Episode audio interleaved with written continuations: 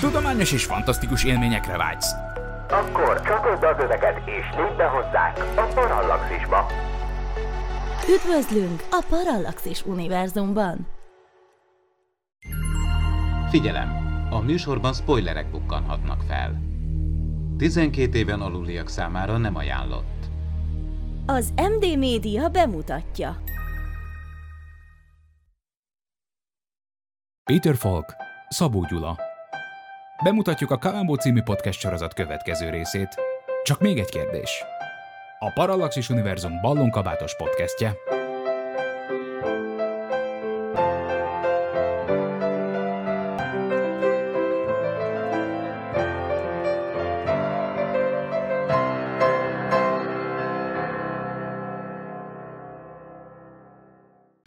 Szeretettel köszöntök mindenkit, ez itt a Csak még egy kérdés, a Kalambó Podcast 9. része a Parallaxis Retroverzumban, a mikrofonnál a még mindig kisebb betegeskedő Horváth Ádám Tamás. A hadnagy ezúttal egy meglehetősen nehéz ügyben kénytelen nyomozni. Goldi, Bo Williamson korábbi felesége ugyanis arra gyanakszik, hogy volt férjét valaki eltette lábalól. Teszi mindezt annak ellenére, hogy a férfi jelenlegi felesége Jennifer, illetve az üzlettársa Elliot Markham azt állítják, hogy Bo csak kedvenc időtöltésének hódol, vagyis utazgat a világban. Kalambó nyomozni kezd, és a holtest előkerítése érdekében elszánt lépésre kényszerül, így Elliot a nyilvánosság előtt teszi nevetségessé a hadnagyot, legalábbis kezdetben. A címszereplő Peter Falk által rendezett a Gyilkosság tervrajz alapján című rész kibeszélésében ismét köszöntöm állandó társaimat, elsőként Kubatovics Áron. Szia Áron! Sziasztok, és üdvözlöm a hallgatókat! És Gizur Gergőt, szia Gergő! Szia, szia mindenkinek! Ha már ilyen szépen felvázoltad a szereplőket, akkor gyorsan a magyar hangokon, illetve a szinkronon robogjunk végig, mert itt van egy érdekesség, hogy ezt a részt Magyarországon a 70-es években nem sugározták, ezért nem készült hozzá erre úgymond első szinkron, ahogy mi eddig így hívtuk, Ugye Amerikában 1972. február 9-én vetítették, tehát itt most már tartották azt az Áron által is mondott kb. három hetes normális időt, ugye az előző részhez képest, viszont Magyarországon a 70-es években nem jelent meg, ezért ehhez csak egyetlen egy szinkron készült, ez már ugye a szokásos Welcome MTV2 féle videóvok szinkron, ez 1993. május 31-én, úgyhogy itt nem lesz dupla hang őrület. Elliot Markham a gyilkos az építész, Bács Ferenc, és a színész, akit őt alakítja, Patrick O'Neill, aki még egy részben fog szerepelni egyébként a Kalambóban, majd azt hiszem a hetedik évad van, tehát ő még arrébb van. Bo Williamson az áldozatunk a Texasi milliómos, Dobránszki Zoltán, Jennifer Williamson az áldozat aktuális felesége Saigel Erika, és Gold Williamson az első feleség pedig orosz Helga. És ugye Áron, Ádám, te is mondtad, hogy ezt a részt már Peter Falk rendezte, nem tudom, Áron, tudsz-e erről valamit, hogy Peter Fakit megnyugodott már, mert ugye volt egy rész, amikor be volt depressziózva, hogy neki már pedig beígértek egyet az első évadból. Hát mégis megtörtént. Megtörtént. Ez az első évad utolsó része egyébként hivatalosan, és utána kezdődik majd a második évada és így kapta meg Peter Falk, hogy addig hisztizett, meg több rész forgatása alatt is kiment a setből, csak másnap ment vissza, szóval gyakorlatilag kihisztizte magának, egy helyen lenyilatkozta a két író és showrunner, hogy tulajdonképpen megunták a Peter Falknak ezt a, ezt a folyamatos nyaggatását, úgyhogy végül adatták neki, de kicsesztek vele, elnézést kérek a csúnya szóért, mert hogy a egyik legnehezebb forgatókönyvet adták a Peter Falknak oda. Ez egy nem egy könnyű forgatókönyv, például azért, mert nagyon-nagyon sok jelenet játszódik egy ilyen építés környezetben, vagy hogy, tehát egy, egy ilyen... Igen, építkezésen. Építkezésen ez az, és egy, egy tapasztalat rendezőnek is ez komoly gondot okozna, hogy egy építkezésen 30-40 statisztát hogyan kéne irányítani. Hát még ez, ez Peter Falk kon is, majd erről beszélünk, de kicsit, kicsit kifogott. Viszont nagyon készült rá erre, a, erre a részre és a rendezésre. Spielberget fölhívta és egyeztetett vele, Kassevetszel, ugye neki régi jó barátja, a, a híres uh, művészfilmes rendező, és ő vele is hosszan beszélt arról, hogy hogyan kell rendezni, és mikre figyeljen rendezés során. Fun fact, többet nem rendezett. Valószínűleg azért nem véletlenül, úgyhogy igen, ezt az utolsó részt végül Peter Falk rendezte meg, á, á, nagy nehezen, de, de végül is abszolválta a feladatot.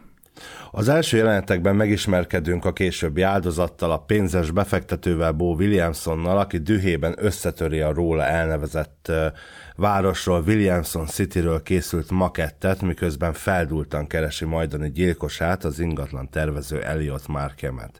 A néző számára kiderül, hogy a jövő városát nem Bo, hanem annak felesége Jennifer és Elliot elő, erőlteti. Sőt, az egész projektet a befektetőt kihagyva tervezték meg, így Bo le akarja állítani az építkezést, ám Elliotnak ez nem tetszik. Kiderül az is, hogy Bo halála esetén felesége csak apró pénzt örököl, míg a nagy vagyon letétbe kerül. Ez a te, nekem ez a kezdés egyébként tetszett, mert én tudom, hogy ez nekem a mániám, de én szeretem, hogyha ha a, a szereplőket, még az áldozatot is bemutatjuk, tehát hogy kontextusban tudjuk helyezni, ugye az előző részben ugye voltak ezzel a gondjaink, hogy, hogy lövésünk nem volt, hogy most ki kicsoda, miért, hogy merre, itt viszont eléggé gyorsan egy tiszta képet kapunk az egész szituációról, hogy ki kicsoda, mi a szerepe, kinek mi a problémája másikkal, tehát nekem ez, ez, ez ez az elején írtam, hogy, hogy voltunk nagyjából egy 5-8 perc múlva, vagy 8 perc múlva, hogy, hogy ki, kicsoda is, és, és mi a szerep ebben a részben. Hogy miért akarunk itt gyilkolni, miért nem akarunk gyilkolni. Emlékeim szerint egyébként az nem derül ki rögtön ebben az 5-8 percben, hogy az indíték mi szerint jó lenne meggyilkolni, de fontos az, hogy ne, tehát hogy eltűnt legyen a, a, a, a, az áldozat, szóval hogy ez az indíték egészen pontosan még nem derül ki, tehát maga az, hogy mi, a, mi szerepel a végrendeletben, az még itt még, még titok, de az, az kiderül, hogy hát komoly konfliktus van a, ez a bizonyos milliárdos vagy milliómos között és a, az építész között. Tehát ez, ez elég hamar. Igazából kiderül? Igen, ez kiderül?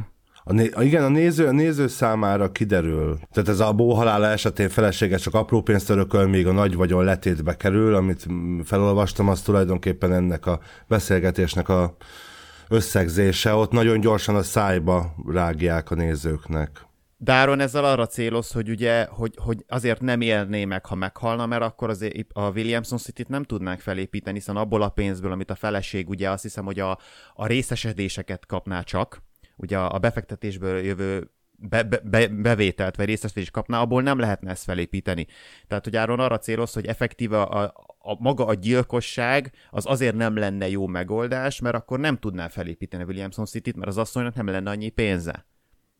Az egy dolog, hogy a feszültség kettő között az nyilván rögtön kiderül, hogy valami emiatt lesz. A feszültség az egyébként elképesztő, tehát én, én nem emlékszem ebbe a, ugye ez most a kilencedik részünk, korábbiakban, hogy ilyen fizikai atrocitás lett volna. Tehát így fölképeli az egyik csávó a másikat. Két 50 éves ember. Én azért egyébként az éle, való életben sem nagyon látok ilyet, hogy, hogy nem tinédzser fiúk, hanem, hanem 50 éves férfiak így, így arcon legyintik egymást. Sallert majdnem lekevernek így konkrétan. Igen, szóval ez nagyon, nagyon fura volt ezt így, ezt így látni és megnézni is, és ez az egyik vagy szóval ez azt hiszem talán el, abból is első, hogy nem látjuk a gyilkosságot. Abszolút. Nem. Csak azt látjuk, hogy, hogy bevezeti egy ilyen, egy ilyen házba.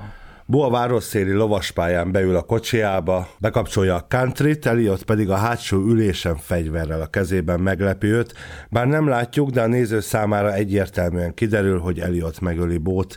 Eliott Bó kocsiával a Williamson ranchra hajt, miközben klasszikus zene szól a rádióban, ellenőrzi, hogy ürese a ház, aztán összepakolja Bó holmiát, mintha csak szokásához híven elutazott volna. Ugye itt azért tudtuk, hogy be fog történni a gyilkosság, mert a beszélgetésük során során még az építkezésen ugye közölte vele, hogy szívesen megtervezném a, a sírművedet, azt hiszem. Igen, a, igen, a sírhelyedet. A síremlék, a, a síremlékedet. Igen.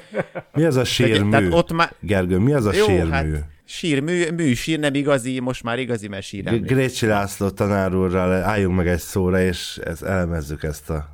Csak még egy kérdés, álljunk meg egy szóra. Ja, hú, ez két klasszikust összerakva. Crossover. A síremlékét megtervezni szívesen ilyen, ez ritka, ritka szokott lenni egyébként az ilyen jellegű célzás szerintem a kalambókban. Ezt csak így idevágtam, hogy tudtuk, hogy gyilkosság lesz. De valóban igaza van Áronnak, nem látjuk a gyilkosságot.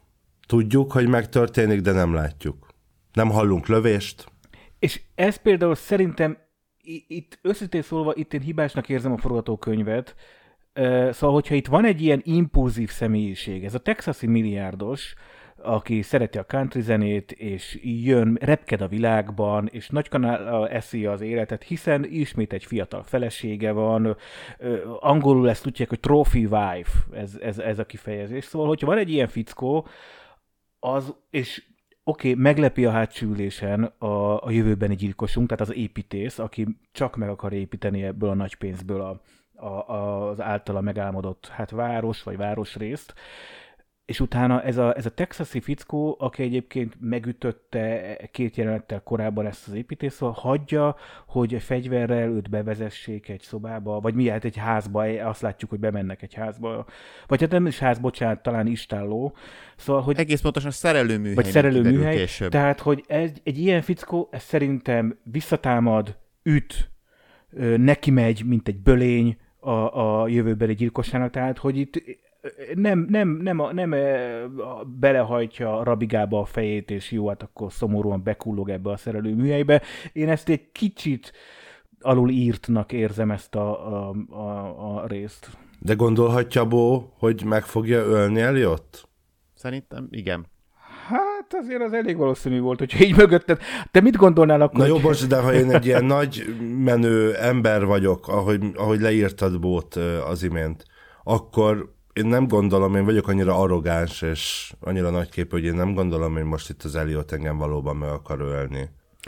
Ja, oké. Okay.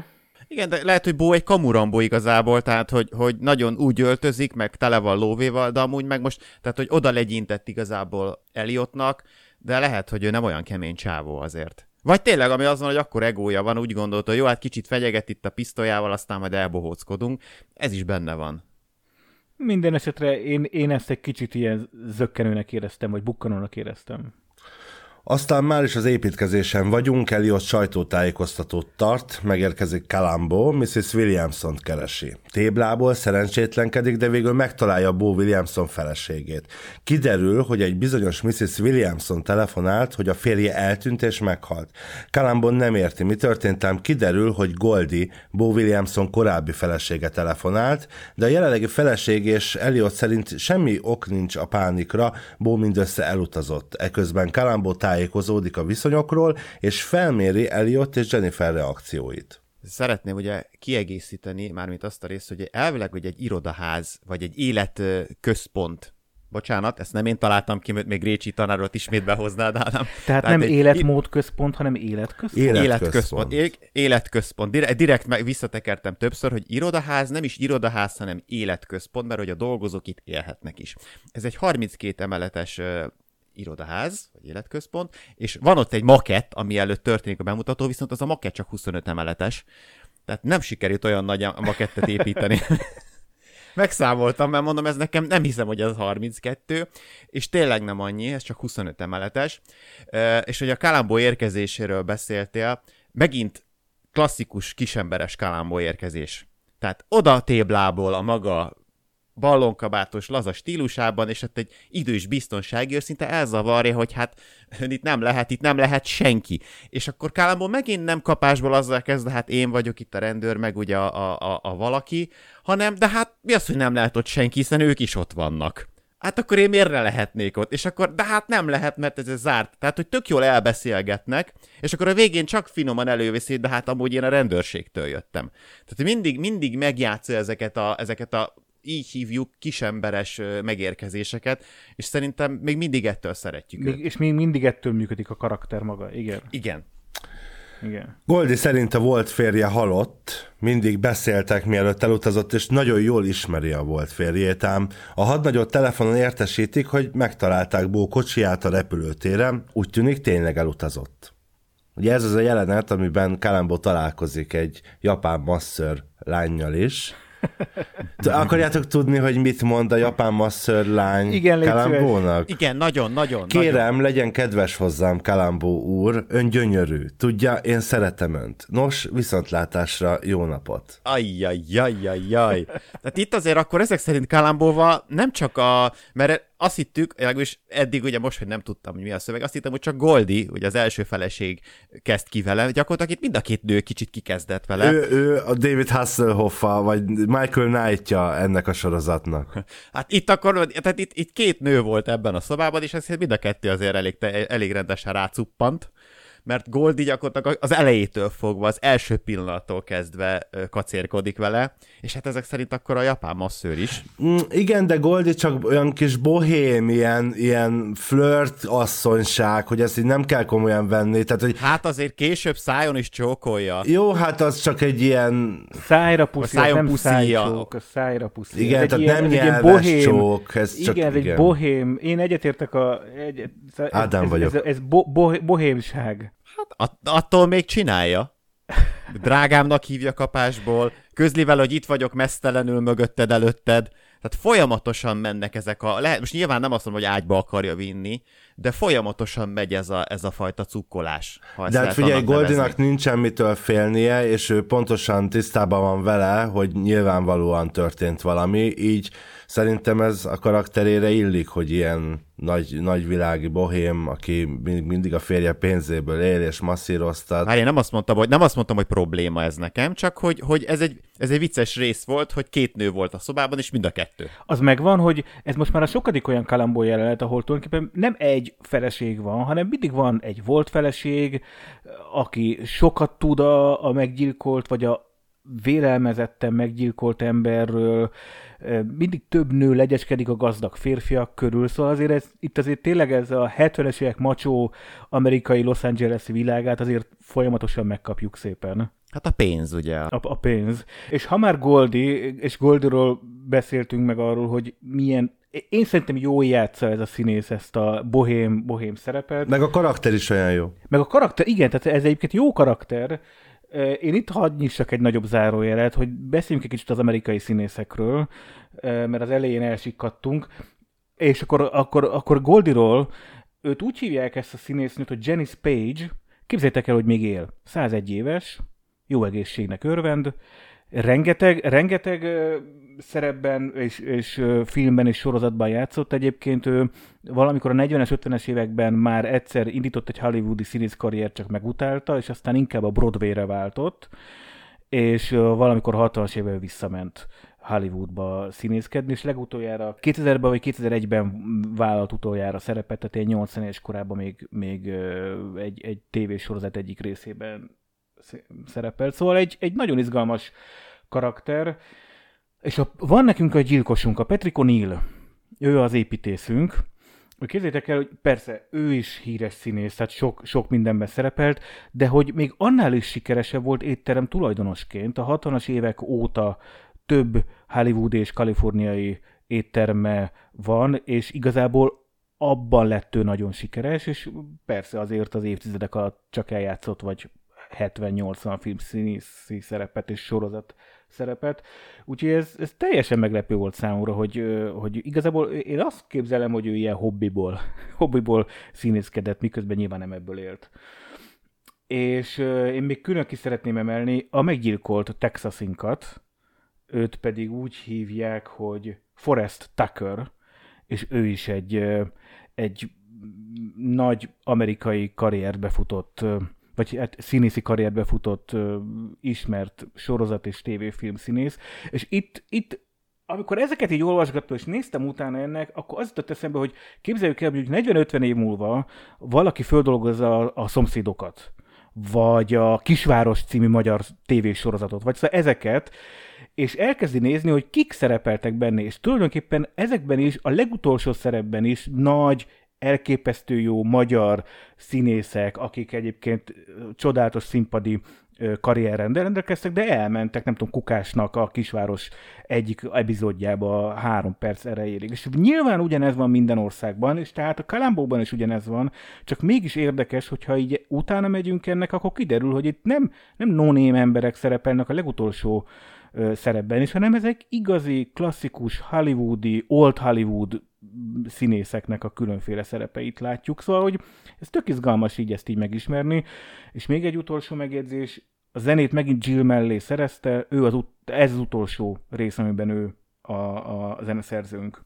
Méltatlanul, ha már végigbeszéltünk mindenki, méltatlanul kimaradt az aktuális feleség, ugye a trófea feleség Jennifer Williamson. Most pont, pont ez egy kicsit ellentmond annak, amiket te most mondtál, és lehet, hogy ez is érdekes, mert őt ugye Pamela Austin alakítja, uh-huh. viszont pont, hogy azt néztem, hogy ő a többiekhez képest főleg relatíve nagyon kevés hát filmben igen, szerepelt, nagyon. és nagyon rövid pályája volt, mert gyakorlatilag 61-től 88-ig, de nagyon-nagyon ritka, uh-huh. ritka és nagy kiadás. Tehát a 80-as évek például 8 év alatt három filme volt összesen. Ki tudja, kinek a kie volt, és hogyan Igen, lehet, a hogy, tehát, hogy ő, ő, ő, ő, az egyetlen, aki kicsit pont az ellentetje, amit Áron mondott, hogy egy csomószor olyan színészek vannak, hogy fúra, fúra van a szívje filmekkel, neki nem annyira. Csak akkor említsük meg őt is. És haladjunk tovább az epizódban is, ugyanis Kalambó Bo Williamson megtalált kocsijában ül zenét hallgat, minden kazettán country van, a rádión viszont komoly zene szól. Egyértelmű, valaki más vezette az autót. Ezt a gyanút a jelenlegi és a volt Mrs. Williamson elmondása is megerősíti. Közben kiderül az is, hogy Bónak pacemaker volt, elő volt jegyezve elemcserére, amit biztosan nem halasztott volna el. Kalambó gyanúja Eliotra terelődik elemcsere pacemakerbe, ez, szerintetek ez valós? Tehát ez tényleg ez, ez volt? Azt még én nem tudom, de azt a kütyűt láttátok, hogy mekkora? Én el tudom képzelni. Nagyon nagy Az akkumulátorok és az elemek mentek a legnagyobb fejlődésen keresztül többek között az elmúlt évtizedekben. Tehát ez egy 70-es években el tudom képzelni, hogy akkor évente, ott el is mondja az orvos, hogy kb. évente cserélni De hogy kellett. tényleg az lehetett szerintetek, hogy évente fölnyitották az embernek a melkasát, hogy kicseréljék Ez nekem benne? is nagyon fura, Ez mert nagyon, Én el tudom képzelni, csak nagyon durván meglepő. De akkor mi még nem tudjuk, hogy neki elemcseréje van, az már csak később De ez derül később ki. derül ki. Igen, és a, a, ha vannak nagyon fiatal hallgatóink, azt azért fontos megjegyeznünk, hogy amit itt az Ádám mondott, hogy a kocsiban, kazettán hallgatsz, tehát úgy képzeljék el a Magnetofon. Ez egy ilyen, magnetofon, hogy ez egy ilyen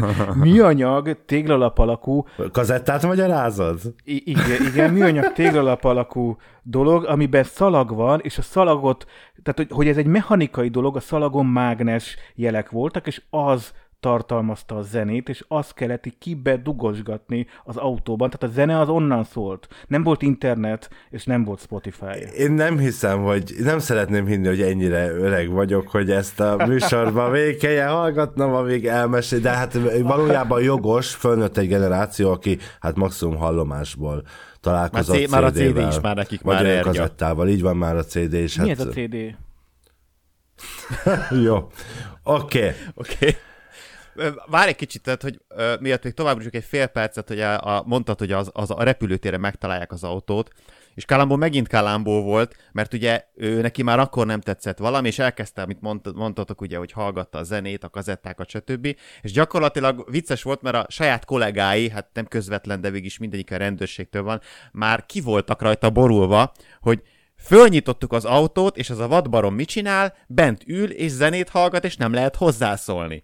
Tehát, hogy megint előjött ez a furabogár effektus Kalambónál, hogy már a saját kollégái is így néznek, hogy már fogták a fejeket, hogy már mindjárt kizavarom minden, csak hagyja, hogy tűnjön már. De valójában a legfontosabb ö, nyom volt Igen. abban, hogy kivezethette az autót. Igen, mert ő, de erre később, hogy mondtad, rá is kérdezett, hogy más zenét nem hallgatott, Bizti? És hogy kiderült, hogy próbálta az, hogy a, a, mostani feleség, és hát próbáltam hatni az ízlésére, de nem lehet, csak ezt a szar szereti.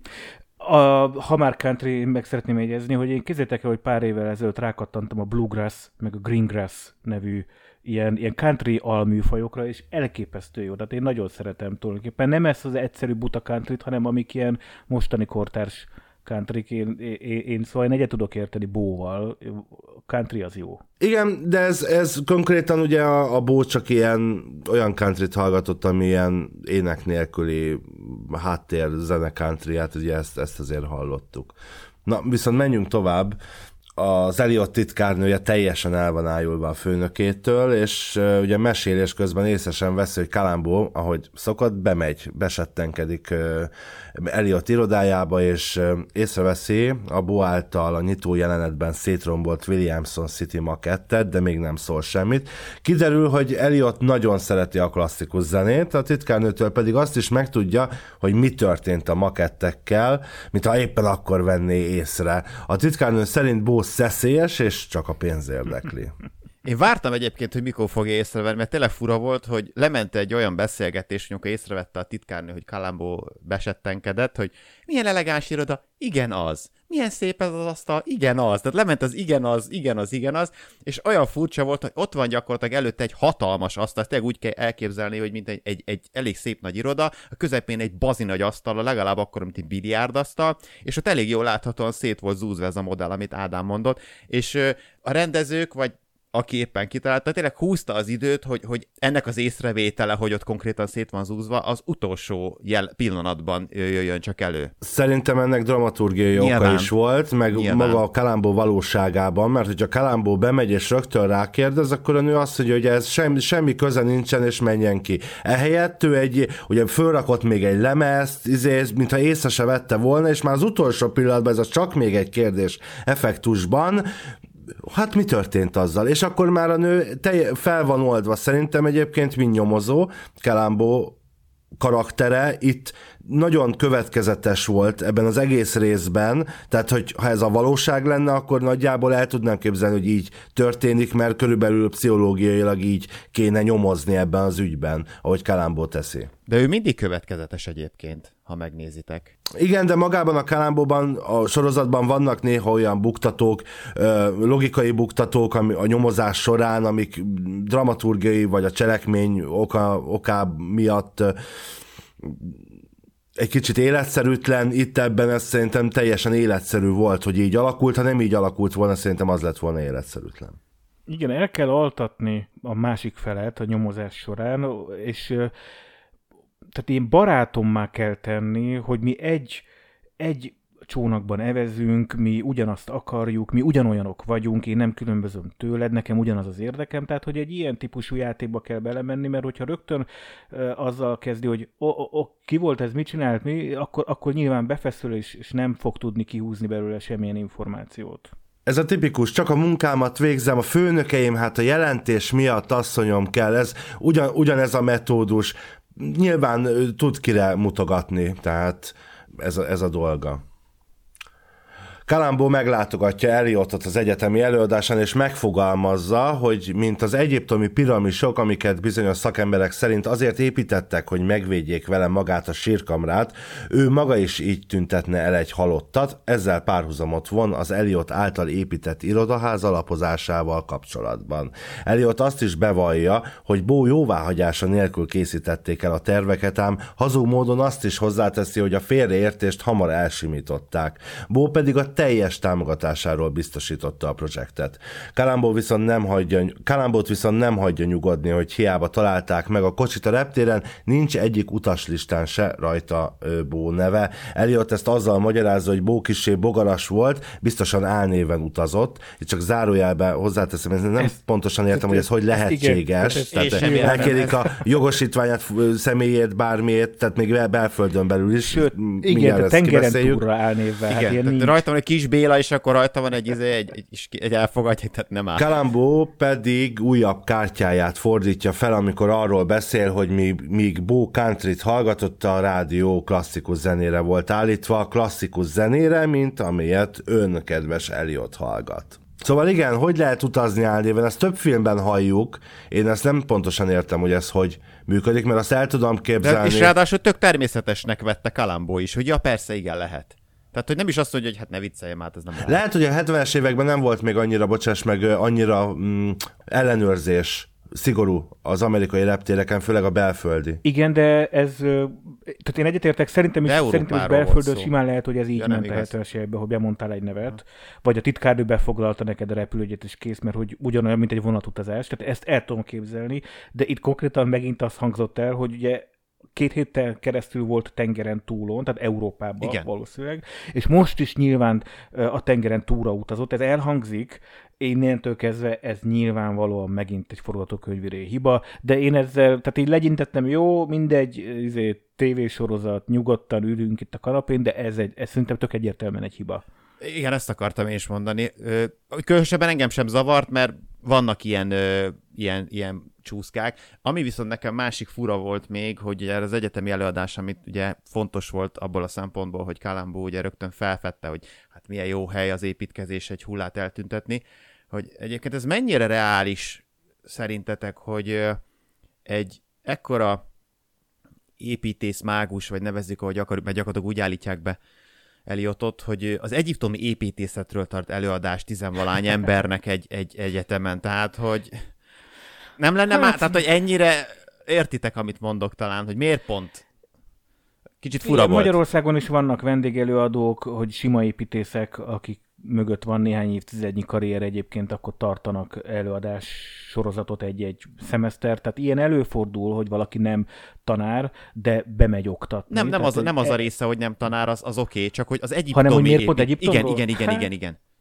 Nem, ez, ez azért valószínűleg, tehát hogy ha egy magyar, magyar építészt meghívnak, őt se arról fogják, tehát arra, nem arra fogja felkérni a rektor vagy a dékán, hogy az egyiptomi építészetről tartsál. Igen, tehát hogy Tehát ez volt, egyetértek. annyi mindenről lehetne, hogyha ő akkora nagy király. Nyilván ez egy órája volt a sok közül, eh, és azért tanít amúgy valószínűleg, mert nem túl sikeres építész, azért ezt látjuk, hogy eh, ez a Williamson City is egy túlságosan nagyra törő terv, kb. Detroitra emlékeztet a robotzsaru, eredeti robotzsaru filmekről, filmekből, tehát eh, én azt, és nem, egyáltalán nem, nincs is tisztázva, hogy most akkor egyébként Williamson City építkezésén vagyunk-e, és akkor hogy lehet, hogy két hét alatt már kiásták az alapot, vagy ez egy ettől független dolog, akkor ha ettől független dolog, akkor miért van annyi szó Williamson Cityről egy teljesen más épület átadásakor, szóval nem világosak a, a, itt a, a erőviszonyok, meg a felosztás. Egyetértek, nekem egyébként tök más jutott eszembe erről a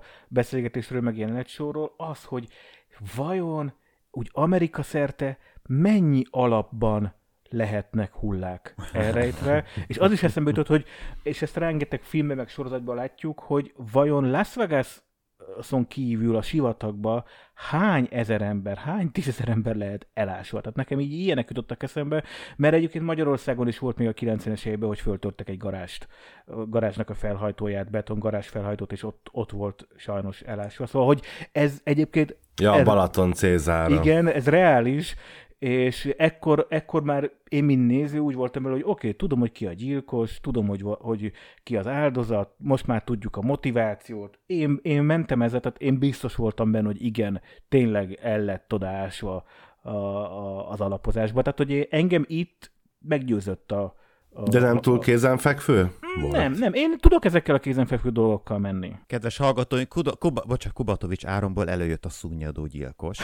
Mert hogy elkezdte, elkezdte Ez feszegetni. egy másik műsorunk, az a Screamcast majd februártól. De egyébként nek- nektek nem volt erőltetett az a, az a párhuzam, hogy az egyiptomi építkezésből Kalambó rögtön arra asszociál, hogy hullát eltüntetni? Nem, mert már korábban felolvastam, hogy Eliotra terelődik a gyanú. Igen, de attól még olyan, tehát hogy nekem ez kicsit olyan izzadságszagú volt. Hmm, figyelj, össz, összeállt neki. Lehet, hogy Jó, háromszor hát ment el. nyilván, de... Lehet, hogy oké. háromszor ment el adásra, és a harmadiknál volt ez az egyiptomi, és akkor ugrott be neki. Jó, jel- jelöljük meg igen, ezt, oké. Igen. Kalamba az építkezésen érdeklődik a művezetőtől, úgy tűnik neki, hogy a holtest az alapozás betonjában lehet. Eliotnak nem tetszik, hogy Kalambó ahelyett, hogy bót keresni, az építkezésen flangál, és eh, Eliott és Bó kapcsolatáról érdeklődik, és ezt szóvá is teszi a hadnagynak. Kalambó elmegy Bo Williamson kardiológusához, hogy megtudja, milyen vizsgálatra volt előjegyezve, és megtudja, hogy szokásos éves elemcserére várt a szí- szívritmus szabályozója. Az orvos elmondja, hogy Bó kockáztatja az egészségét, ha nem keres fel egy szakembert, és kizár dolognak tartja, hogy Bó más orvos kezébe adta volna magát. Kalambó távozáskor a váróteremben összetalálkozik Goldival, aki újra elmondja, a férje vagy az ex-férje biztosan halott. Itt egyébként mindig olyan cuki ezekben a kalambó részekben, hogy, mert ezért ez egy lényegi dolog, hogy szívritmus szabályozó elemcsere, és akkor nyilván nem utazott el, tehát ez, de hogy ezek mindig olyan véletlenből derülnek ki, mert azt hiszem, hogy talán a határidő naplójában volt benne Mhm, Bónak, tehát hogy, hogy mákja van, mert nyilván ugye a felső tízezer burzsóáziája mindig mindenről naplót vezet, meg határidő naplót, tehát hogyha ezek nem lennének, vagy nem lettek volna, akkor ő ide nem Akkor az, el orvos, élet. akkor az orvos felhívja a Bónak a titkárnőjét, titkárnő. hogy jelenése volt, és akkor ez ugyanúgy eljutott volna a hadnagyhoz, csak más dramaturgiai cselekményszálon keresztül. Vagy az orvos elküldett egy, egy, egy londinert a titkárnőhöz, aki egy londinerrel majd megüzeni, hogy a lefoglalt ötcsillagos szállodában a, a privát vizsgálóban nem jelent meg, és akkor most ők, ők a privát vizsgálót átköltöztetik abba az irodaházba, tehát hogy a, a felső tízezernél valószínűleg így, így nézett volna ki. Igen, ne átlag ember módjára gondolkodj, Gergő. Ezek valakik, ők emberek, ők nekik, ők még a végtermékük is más, mint amilyen. Jó, hát tudom, hogy te az 1970-es években éltél Amerikában a felső tízzelként, te tudod, hogy Pontosan működik. tudjuk. Engedd meg így nekem, hogy én az egyszerű emberként. E, Viszont ez az a jelenet, ahol most már Kalambónak is kiderül, hogy oké, okay, itt azért gond van. Tehát, ne, ne, má- másik fogalmazok. Tehát, hogy kiderül számára tök egyértelmű, hogy igen, ez biztos, hogy gyilkosság történt. Erről most már ő meg van győződve. Mi, mint nézők tudjuk, hogy Kalambó el is döntötte magából, hogy ki a gyilkos, hogyan tette, tehát mindent tudunk, csak hiányzik a holtest. És ez, ez komolyan elkezdi Kalambót foglalkoztatni. És itt eh, megint hadd had hozzak egy zárójeles megjegyzést, mert ugye ez az a rész, ebben, a, ebben az epizódban, amikor magát a nyomozói munkát látjuk, ahogy ő fölfejle, vagy föl, föl tehát, hogy fölgöngyölíti az ügy szálait, és összerakja magába. És azért nekem itt ismét egy nagyon komoly hiányosságom van ebbe az egész nyomozói munkába. Tehát, hogyha ha eltűnik valaki, és a rendőrségűt elkezdi keresni, fölső tízezerről van szó, megint az történt, az első jelenetben, amikor megjelenik Kalambó, kiderül, hogy megint neki szóltak a, nem tudom, a főnöke, hogy akkor kezdjen el nyomozni, hiszen bejelentés történt, hogy eltűnt egy, egy ember. Szóval egy ilyen esetben nem az van, hogy elkezdik megnézni, hogy milyen tulajdonjogok, milyen tulajdonokkal rendelkezik, milyen ingatlanokkal, oda az ingatlanokra el kéne menni, ott körbe kéne szaglászni, rögtön kiderül, hogy van neki egy rencse, ahol van ott lovászfiú, ki, kihallgatják a lovász embereket, aki mondja, hogy ja, hát ő találkozott aznap ezzel a fickóval, ki, ja, maga volt az utolsó szemtanú, aki látta aznap, hát lehet, hogy én vagyok, jó, hát akkor nem kéne fölforgatni az egész rencset a, a, a, a körbenézni, és akkor nyilván bementek volna abba a bizonyos ominózus műhelybe, ahol lehet, hogy megtalálták volna a hullát, szóval, hogy én itt azért Ez az, érzek egy... nincs hulla. Nincs hulla, ez ugyanis nem egy gyilkossági nyomozás, abban igazad van, hogy a nyilván Kalambó főnökei, egyrészt ugye felső tízezer nyilván szóltak, hogy gyanús valami, itt azért a rendőrszimat az működik, gyanús valami, Kalambó, te mint a legjobb gyilkossági nyomozónk, vonulj már ki a helyszínre, mert itt valószínűleg gyilkosság történt, de nincsen hulla. És végig nincsen hulla nem találok logikai bukfencet abba, amit Bete igen, pont azért, mert nincs hulla, és szerintem maga a nyomozás is teljesen máshogy zajlik. Tehát logikus, hogy kimaradnak azok a lépések, amiket most hiányolsz, mert nincs hulla. Hm. Nincs gyilkos fegyver, nincs semmi, tehát simán lehet, hogy csak külföldön van, vannak gyanús jelek, és, kalám, és mi nézőként tudjuk, hogy egy kalambot és egy krimit nézünk, tehát nyilván tudjuk, hogy meghalt valaki. Tehát az elején is nyilván tudjuk, hogy kb. ki fog meghalni, a kettő közül ki lesz a gyilkos, ki lesz az áldozat, tehát hogy nyilván nekünk ez evidens, de ha ezt csak így a semmiből éled át, mint Kalambó, akkor szerintem ez teljesen logikus, hogy tehát nincs ez az ügyész, aki parancsokat ad, mire adna parancsot, vagy miért kutatnák át, ha egyébként nincs erre, tehát, tehát a rep, repteret kéne inkább átkutatni, tehát ha így Azt nézzük. is. Vagy... Én a rendőri nyomozói munkát hiányolom, igen. Tehát, hogy, hogy, hogy kb. még csak addig tartanak a dolgok, már megnézik az utaslistát, ugye például tudjuk, hogy ugye nem nincs rajta egyik utaslistán se, stb. Tehát, hogy elindultak egyik irányba, csak nem jutott el a dolog odáig, mert a Kalambó egy bizonyos ponton túl biztos benne, hogy Eliott a tettes, csak még azt nem tudja, hogy hol lehet a hulla, és hát ugye Lukra is fut majd, de ezt majd még később tárgyaljuk. De hát az első útja is egyébként kapásból már ugye a vélt bejelentőhöz vezet, tehát szerintem itt a nyomozás jól indul, hiszen a, a feleséghez megy, csak hát nem tudta akkor még, hogy kettő van. Jó, jó tehát jó, jó nyomon indult el, tehát miért kellett volna felforgatni a rencset, vagy bármit, hiszen ő megkereste először a vélt bejelentőt, aztán persze itt már lettek ugye kavarok, de egyébként nem találták volna meg a holttestet, mert késő a végén kiderül, hogy ez, én is azt hittem egyébként, hogy ez a bónak a rencsén van elrejtve a, a, holttest. De ne spoilerezd el, majd ezt a hallgatóknak fölfedjük idejében. Jesmalód. Nem csak mondta az Áron előbb, hogy megtalálták, hogy, hogy, hogy, hogy akkor megtalálták volna. De Hát ez logikus, ez nem spoiler, ez egy kalámból meg fogják találni a holttestet, de nem tudom, akik Nincs élvezik ezt a beszélgetést, azok, és nem látták a részt, akkor azok velünk együtt göngyölítsék föl.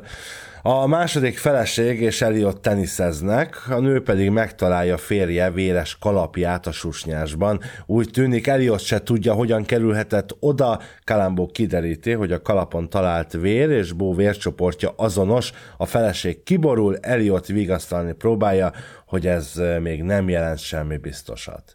Itt egyébként egy ideig nem voltam benne biztos, hogy most Eliott tényleg nem tudja, hogy ez hogy történhetett, vagy csak rosszul játsza a színész a szerepet, vagy mi történik, tehát kellett egy, egy pár, pár másodperc, pár perc még leesett, hogy, hogy itt azt sugalják nekünk nézőknek, hogy ő tényleg nem tudja, hogy ez hogy történhetett. Mert attól még, mert mi nem láttuk, attól még ugye ez megtörténhetett. Én, én sírtam itt, először is a Norbi jutott eszembe, amikor ugye ő volt a, a pár része előtti adásban, hogy, hogy ez a felsikongás.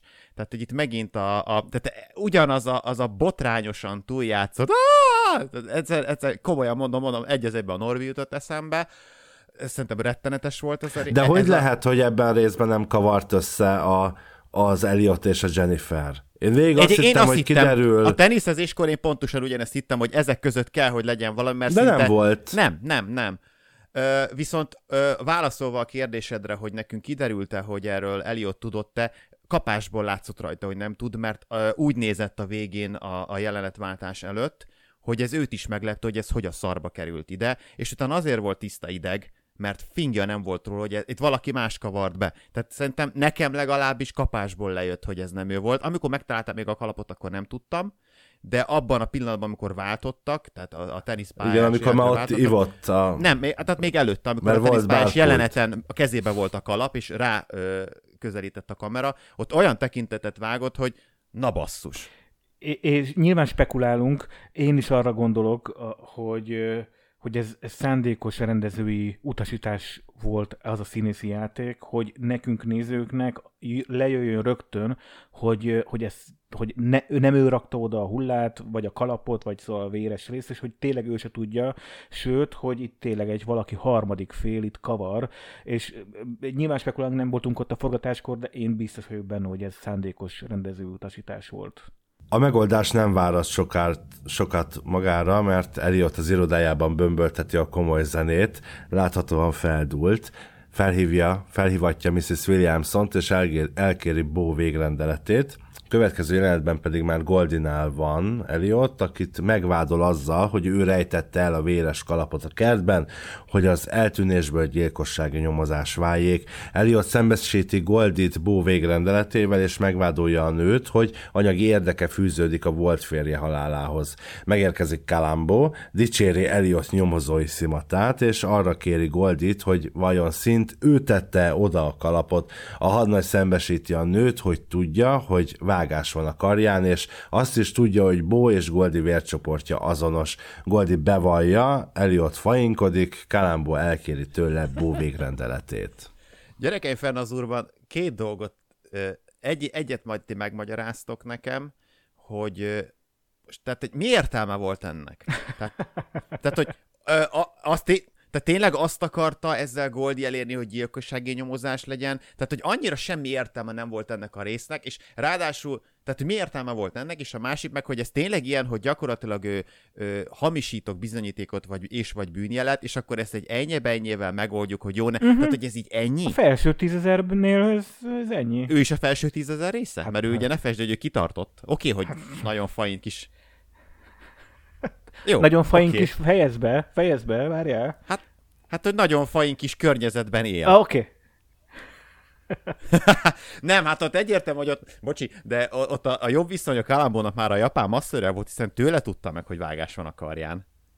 Nem tudom, megtanult japánul a Kalambó egyébként? Kalambónak vannak rejtett tehetségei. Később tubázni is Csak fog. azért, mert ugye az első találkozásukkor még csak japánul beszéltek hozzá, itt viszont nem láttuk, hogy hogy szerezte. Figyelj, ott a is azt mondta, hogy nem tudok japánul, de, és, de bármit mondott a neki. hölgy, bármit mondott a hölgy, úgy érzem, hogy kedvel engem, és hát igazából a hölgy, mint kiderült, azt vigyorgott, mondja, hogy a kedveli őt, igen. Biztos néző is a kalambót. Enne, ennek így tényleg én nem érzem semmi értelmét ennek a kalap. Tehát, hogy ez így el is tűnt ez az ügy. Tehát, mert nem lett komolyabb gyilkossági nyomozás sem, tehát Kalamb ugyanúgy a saját vonalát vitte végig. Én, én ezt ugyanolyannak érzem, mint majdnem minden korábbi részben vannak ilyen kis, kis kurflik a, a forgatókönyvben, hogy ez most tényleg azért kell, hogy kijöjjön a 75 perc, vagy, vagy, vagy valamelyik forgatókönyvíró beleszerelmesedett az ötletébe, és mindenképpen benne akarta hagyni, vagy szóval, tehát ezt, ezt nem tudom. Én igen, tehát én fölöslegesnek érzem én is, szerintem előrébb nem kerültünk, többet nem tudtunk meg a karakterekről, a motiv, semmit nem tudtunk meg többet, tehát hogy igazából nem vitt előrébb a sztorit. Ha, én... Bár ha belegondolsz, mégiscsak elő, előrébb vitte, hiszen a, a, az a bizonyos végrendelet emiatt került elő, hiszen, hiszen Eliott emiatt ásta elő a végrendeletet. Jó, de ha, ha nem férsz be 115 percbe, hanem meg kell oldanod 100 percbe, akkor más jelenetben előjön Igen, a, előhozod, a, előhozod a végrendeletet. Tehát... Előásta, hát elkérte a Jennifertől. Tehát ennyi igen, előben elkérhette volna. Vele, igen, de hát ez egy végül is egy jó ürügy volt, hogy akkor nézzük már meg azt a végrendeletet. Oké, én elfogadom minden, elfogadom azt is, hogy bele kellett férni, Szerintem De jó, le, jó lett volna, ha Eliott reakciójából valamit leszűr a Kalambó, és ez egy cselekményt egy kicsit valamilyen irányba mozdítja. Eliott számomra vég egyébként ő most ilyen megmagyarázhatatlan is, tehát se nem volt arrogáns, se nem volt idegesítő, tényleg, tényleg ilyen, ilyen random neutrál viselkedés ne, volt eddig azért nekem. arrogáns, nekem arrogáns volt. Ez már, már túl vagyunk a húsevő növényezésen, vagy az még majd most jön? Az már korábban volt.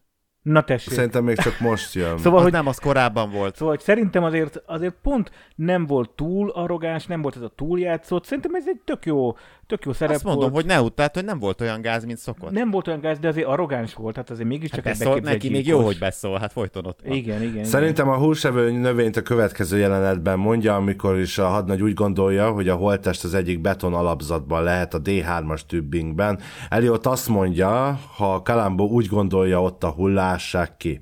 Kiássák, de nem találnak semmit, Eliott kárörvend, és a sajtó előtt égeti a hadnagyot, aki igen, igen csalódott Goldival együtt. Szóval ez egy igazából, ez röviden elmondva, ez így olyan, mint hogyha csak egy rövid kis történet szállán, de ez így, De ez több jelenet ez, együtt, ugye ez, igen. Ez sok jelenet, ez vagy 10 percig zajlott, 15 percig, ott van a kiásás közben a, a Goldi, tehát a volt feleség is. És még, bocsáss meg előtte, még ugye jár, látjuk azt a filler jelenet sort, amikor próbálja elintézni Kalambó, hogy hát a bürokrácia a város. végigjátszása az a legnagyobb jelenet számunkra megint. Ezt a többinget, hogy... így van de ez egy ugyanolyan filler, mint az, hogy most a Goldi hova rakta Igen, de itt benne van megint a Kalambónak a kisembersége minden, hogy, hogy ő nem a Jani, hanem hogy ő neki végig kell szenvedni ezt a rohadt mocskos bürokráciát. Ő nem több nálunk, ő egy Igen. közülünk. Ő ugyanúgy végigjárja, végig szenvedi azt a bürokráciát, amit én múltkor végig kellett járnom, amikor eladtam az autómat, és el kellett mennem a kormányhivatalba lejelenteni. Azt hogy te is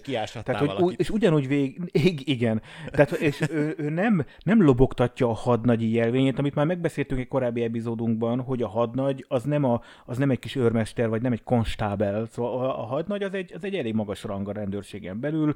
Ő a kiemelt ügyekkel foglalkozik, lást felső tízezer gyilkossági ügyeivel, szóval, és ő nem. Ő végigjárja, és ő találkozik azzal a bürokratikus eljárásrenddel, ami mindannyiunk életét keseríti, hiszen elküldik az egyik szobából a másik szobába, onnan a harmadik szobába, tök fölöslegesen. De hát ott azért végül is rendőrként van, mert hogyha te ki akarsz ásatni egy alapot rendőrként, Persze. mert az a janút, hogy ott a hulla. Egyrészt, másrészt meg számomra azért érthetetlen, mert ez egy nagyon-nagyon sok pénzbe kerül a városnak mindenképpen. Azért, ha ezt nyilvánvaló, hogy a felettesé jóváhagyásával csinálja, Persze tehát miért ő járna oda a hivatalba? Azt elhiszem, hogy ez egy nagyon bonyolult folyamat, sok embernek rá kell rakni az aláírás, de azt nem hiszem, hogy a hadnagynak kell végállni a sort a, a hagyományos civilek között órákon keresztül ebédszünetet kivárva. Igen, tehát nyilván ez ugyanolyan ö, forgatókönyvírói túlzás, ami jól néz ki nekünk, de a valóságban igen. valószínűleg ez hát nem Hát szeressük őt, hogy érezzük, igen, hogy... Igen, igen, igen. igen. Ez kicsit olyan, mint az amerikai filmekben, bocsáss meg, ez egy kicsit olyan, mint az amerikai filmekben, amikor jön a rendőr, akár Kalambó, akár más, és akkor föltenne néhány kérdést, és most ne, most ne, hagyjon, menjen el, majd mert legközelebb. Hát ha itt most bekopogtatna a rendőrség, ezt már elmondtam szerintem több műsorban is, hogy bekopogtatna a rendőrség, velem akarna beszélni, és azt mondom, jaj, most nem, mert nekem izé, Kalambó podcast felvételem van, hát én nem hiszem, hogy ezt olyan ilyen könnyedén venné Mondjuk ezt a rendőrség, aki kiszáll. a rendőrségen is Kalambó podcaston, akkor meg De úgyis ezt belerakjuk, meginterjúval őket, de Jó. Szóval hogy ez számomra mindig érthetetlen.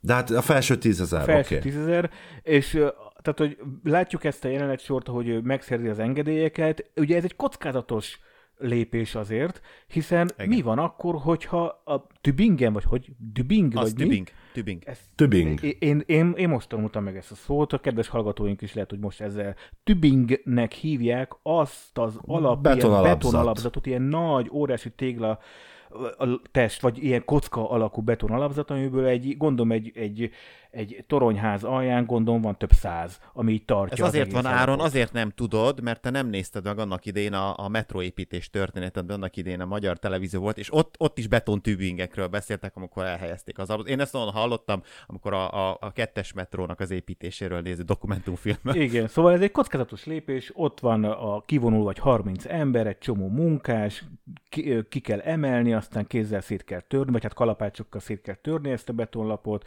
Mi izgulunk, mi is, mint nézők izgulunk, hogy vajon ott lesz-e a hulla, és tadám, nem. Én tudtam, hogy nem lesz ott, meg pedig azért, mert jó, nyilván persze kell a csavar, de ettől független is pont, mert itt viszont már Eliott arrogáns volt, tehát akkor ilyen ö, fanyar vigyorral odalöki neki, hogy kiássuk. Tehát, hogy odalöki neki, hogy na hülye gyerek, hát akkor ást ki. Tehát nekem annyira tényleg úgy tűnt akkor, hogy ő akarja belehúzni Kalambót a csőbe, és nem pedig esetleg fordítva. Hogy nem blöffel, ez egyértelmű volt, és így országvilág előtt bebizonyosodott, hogy nem volt hulla a Tübingben, így Eliott megragadja az alkalmat, hogy a vidéki házban rejtegetett holttestet az építkezésre vigye, klasszikus zenei aláfestéssel autózik Bó hullájával a csomagtartójában, amikor defektet kap. Egy rendőr áll meg segíteni, Eliott pedig majdnem lebukik, amikor a biztos segíteni akar kereket cserélni. Végül aztán sikeresen megérkezik az építkezésre, ám ott már Kalambó hadnagy és a rendőrség várja. már ma, végre, végre gyakorlatilag az előző jelenetben megtudjuk, hogy Kalambó ugye a sógora, Kalambó sógora egy ügyvéd, és kiderül, hogy Bó effektíve halála az tényleg nem jó deal Eliottnak, viszont ha Bó eltűntnek van nyilvánítva, tehát magyarul a holttest nem kerül elő, akkor ugye a törvények szerint Bó élőnek minősül, és ebben az esetben viszont a feleség tényleg rendelkezhet a vagyona felett, és tényleg felépülhet Williams, Williamson City. Tehát, hogy itt már megtudjuk, hogy ö, a gyilkosnak tényleg az a célja, hogy a holttest a büdös élben ne kerüljön elő, maradjon csak idézőjelben élő Bo Williamson, miközben tudjuk, hogy nem Nekem az. nem tűnik reálisnak, hogy lenne annyi pénze Bo Williamsonnak, még ha minden befektetését pénzét tennék akkor is, hogy megépítsen egy ekkora városrészt. Va- vagány szemüveg. Figyelj, még az autója, ne viccet, a Cadillacje volt, a Cadillacnek a, a logója helye, vagy elől az embléma helyett egy ló volt. Hát a kilincs is egy ilyen lavas pisztoly volt, ne viccel, ez olyan burzső volt, mint az állat. Na jó, burzsúj, burzsúj, én ezt értem, de én akkor is, ez egy, szerintem egy szinten gazdagabb emberekről tehát egy szinten gazdagabb emberek, akik meg Szaúd-Arábia csinál ilyeneket, Elvileg meg ő, milli, Dubaj. elvileg ő amerikai, texasi milli, milliómos volt. Hát nyilván olajból volt pénze, de Ezt én ezt tudjuk. akkor is túlzásnak találom. Egyébként mondtad a, a, a rendőr, a rendőr, tehát a rendőröknek nem volt CB rádiók akkoriban? Mert ugye a, az volt, hogy a pótkerekem Lukas úgy, hogy ne is nyissuk ki a csomagtartót, és akkor a rendőr azt mondta, hogy jó, akkor küldök majd segítséget, és elment. Tehát, hogy szól valakinek, hogy nem volt CB rádió, akkoriban már rég volt CB rádió a 70-es években. Fura, hogy a rendőrnek nem volt. Hát Biztos volt, csak otthon fel, benfelejtette az őrsön, és az akkor kellett az, hogy végül is ugye le tudjon lépni Persze, a nyilván. Eliott. Biztos volt. Ez a jelenet egyébként, ahol megállítja egy rendőr, és ugye azt mondja, azt hazudja a gyilkosunk, hogy azért nem akarja kinyitni a hátsó csomagtartót, mert a pótkereke is ki van lukadva, és az is le van eredve. Kicsit sem volt gyanús az, hogy Kicsit sem volt viselkedése. gyanús, igen, egyetértek. Utolsó De- pillanatban jut eszébe. De képzeljétek el, hogy ez nem ebbe a részbe lett volna, ez a gyilkosság receptre forgatókönyvében szerepelt eredetileg, csak a, ott viszont már túl hosszú lett volna a rész, kifutottak volna a 115 percből, úgyhogy kihúzták, és itt felhasználták ebben, a, ebben a, az epizódban. Azért annyira nem volt jó jelenet, hogy ezt így nagyon föl kellett volna használni. Úgy látszik, valaki szerette, valamelyik író a kettő közül, a két showrunner közül. Szerintem sem, ennek semmi különösebben Ö, De annyiból, de annyiból jó volt, hogy volt... Bocsánat, hogy összekukáztak egy jelenetet? Sok jelenetet? De a, tehát azt nem tudom, hogy tehát nyilván előrébb nem vitte a sztorit, de nagyon jó suspense volt. Tehát ez jól volt megrendezve, tényleg nem, nem tudtuk, hogy akkor most le fog bukni, és így lesz vége a résznek, hogy a rendőr lebuktatja, vagy meg kell ölni egy még egy embert ott helybe azért, hogy meg, megpróbálja megúszni. Tehát a suspense az jó volt. Aha, az, az izgalomfaktor miatt rakták Igen, bele. izgalomfaktorként jó volt. Tényleg benne volt egyébként, hogy itt megdőlhet azért. Ez elég kínos, hogy egy hullát, egy, hát és már jó, egy jó néhány napja ott aszalódó hullát szállítasz a csomagtartóban. Az éjszaka kellős közepén. Már ott vagyunk az építkezésen, ugye? Már vége van már. Már vége van, tehát hogy gyakorlatilag tudjuk, hogy most már tudjuk, hogy Kalambó ezt szándékosan csináltatta végig, hogy, mert ahogy mondta, ugye a legjobb rejtekhely az, amit egyszer már át, átnéztünk, és nincs benne semmi, és nekem itt van egy kulcs beszélgetés, amiről mi nagyon sokszor, amire nagyon sokszor utaltunk, hogy ugye mindig erről szól a Kalambó és a gyilkos közötti történet, hogy ők játszanak, egy ilyen táncot lejtenek egymással, és itt meg is történik konkrétan ennek a kimondása, amikor a Eliot megkérdezi Kalambót, hogy akkor miért ásatta ki, ha tudta, hogy ott nem lesz a hulla, és Kalambó válasza, ez hozzá tartozott a játszmánkhoz. Tehát itt annyira benne van tényleg, amit mi mindig mondunk, hogy, hogy ez egy tényleg egy, egy keringő, egy tánc a gyilkos és, és, és a Kalambó között, és nekem nagyon tetszett, hogy, hogy ezt kimondta, Áron pedig itt hagyott minket. Nem, egy... De jó, hogy ezt most ilyen vághatatlanul belemondtad. Igen. Köszönöm! Ez az!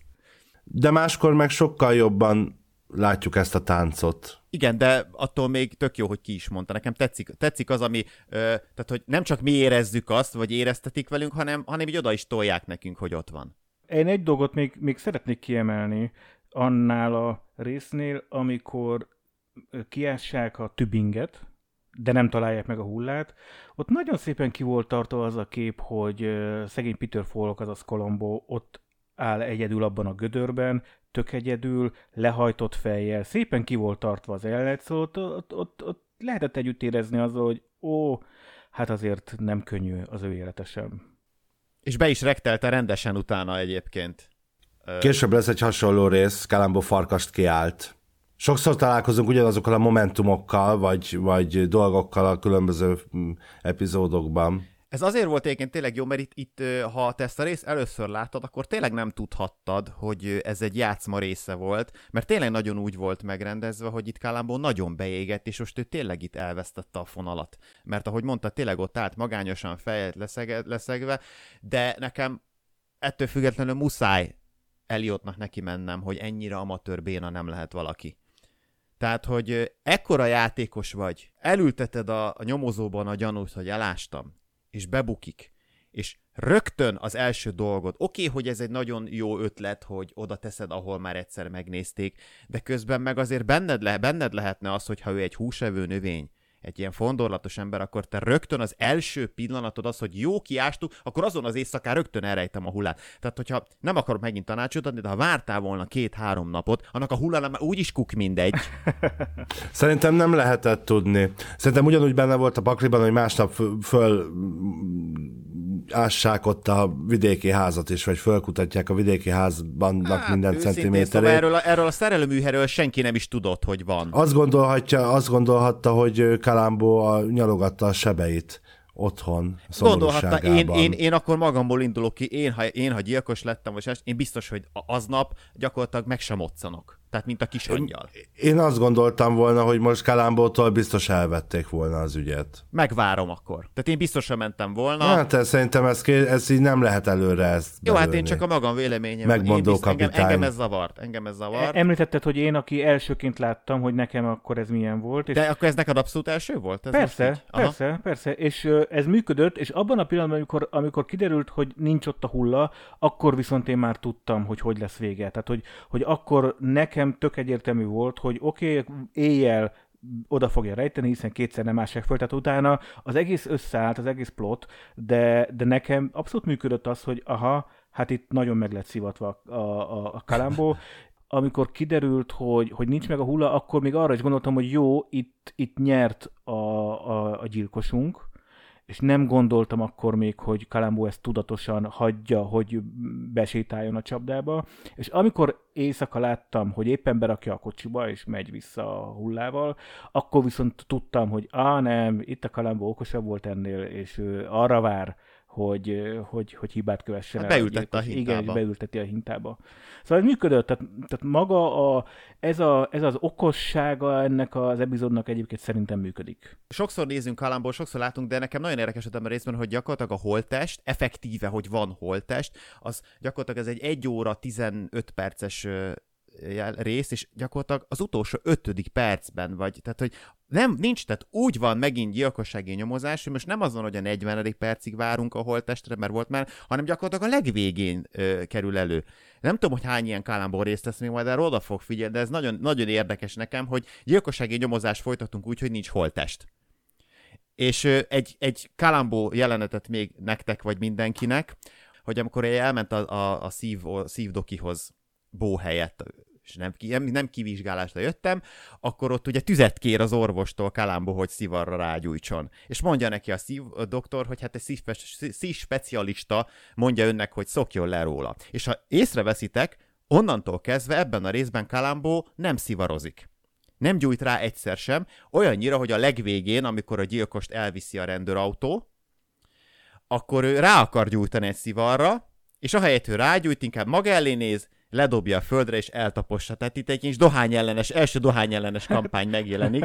De érdekesség, hogy tényleg az egész részben onnantól fogva Kalambó nem szivarozik, és a saját autója nem szerepel ebben a részben, mert folyamatosan más rendőrautóval Igen, érkezik. azt nem tudom, hogy mennyiben dohány ellenes, minden esetre az valóban az első évad úgy van vége, hogy az egyik ikonikus ö, eszközétől Kalambó megszabadul, azaz ledobja a földre és megtapossa a szivarját. És így van Így vége. van vége, ez azért elég fura nyilván, gondolom én, nagy spoilert nem árulok el, hogy a második évadban attól még ugyanúgy fog szivarozni.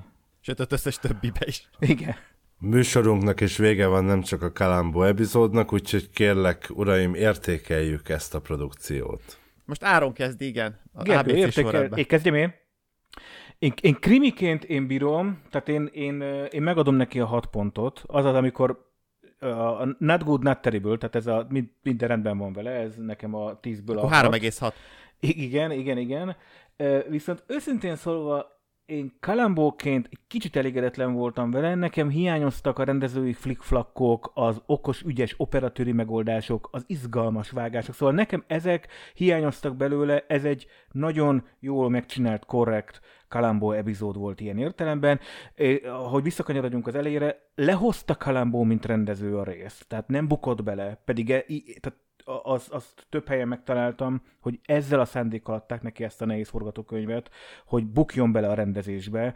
Tényleg a, az a rész, amikor ki kellett ásni, ott tényleg 30 ember nyüzsgött azon a területen, darus kocsival, minden. Tehát, hogy ez egy elég bonyolult logisztikai feladvány. Nem bukott bele, de nem is lett szerintem különösebben jó vagy izgalmas ez a rész. Tehát én 5 pontra értékelem, mint Kalambor epizódot. Én krimiként azért adok neki hetet, ami tudom, hogy indokolatlanul magasnak tűnik, de mindig megmagyarázom, Ádám pedig ö, rázza a fejét, nem baj, mert ö, én mindig nézem azt, hogy mi a, mi a gyilkosság konkrétan, tehát hogy történik a gyilkosság, és uh, itt, itt nagyon sok okos húzása volt a gyilkosnak, leszámítva az utolsó pillanatban, hogy előhozza a holttestet. Tehát az, hogy elparkoltatja valahol, senki nem keresi, el akarja tüntetni, betonozni, tehát hogy ezek nagyon, nagyon jó ötletek, és itt nagyon sokáig tényleg úgy volt, és el is hittették velünk, hogy ebbe bele fog bukni Kalambó. Tehát én ezért mondom azt, hogy hét, mert ez egy nehéz ügy volt ilyen szempontból, mert holttest nélkül baromi nehéz gyilkosságot ö, ö, kinyomozni és kitalálni. Kalambó részként pedig hát olyan hat körülre mondanám, mert, mert csak megoldott. Tehát nekem kicsit néha hozza az egyik a másikat. Itt is hozza az egyik a másikat. Lehet, hogy nem vagyok olyan következetes, mint Ádám, aki meg szigorú, de hát azért vagyok itt, hogy ne az Ádám legyek. Ugye tízes skálán értékelünk, krimiként és Kalambó epizódként, úgyhogy én ebben középutas leszek most ezúttal, és 5-5 pontot adok a kedves versenyzőnek. Hát ezt kerestem, ebből ki lesz a kedves. nem, nem, az inger küszöbemet ez az ep- epizód nem igazán éri el. Nem, nincsenek benne nagy alakítások, nincs benne valami extra, amit a Áron is mondott, valami olyan vágás, vagy beállítás, vagy bármi, amiért ez így különösebben akár utálhatnám jobban, vagy akár szerethetném jobban, úgyhogy 5-5 pont. Úgyhogy így a műsor végén nem maradt más hátra, mint hogy figyelmetekbe ajánljam a december 21-én induló Szomszédok podcastünket, valamint, hogy nagyon kellemes karácsonyi ünnepeket kívánjak minden kedves hallgatónknak. Kalambó podcasttel legközelebb február 26-án jelentkezünk, akkor a Fekete Etű című filmet beszéljük majd ki. Kubatovics Áron, Gizur Gergő és valamennyi munkatársam nevében köszönöm a megtisztelő figyelmet, további kellemes podcast hallgatást kívánok, és ne felejtjétek, ez a formátum annyira tökéletes, hogy kép sem kell hozzá. Sziasztok!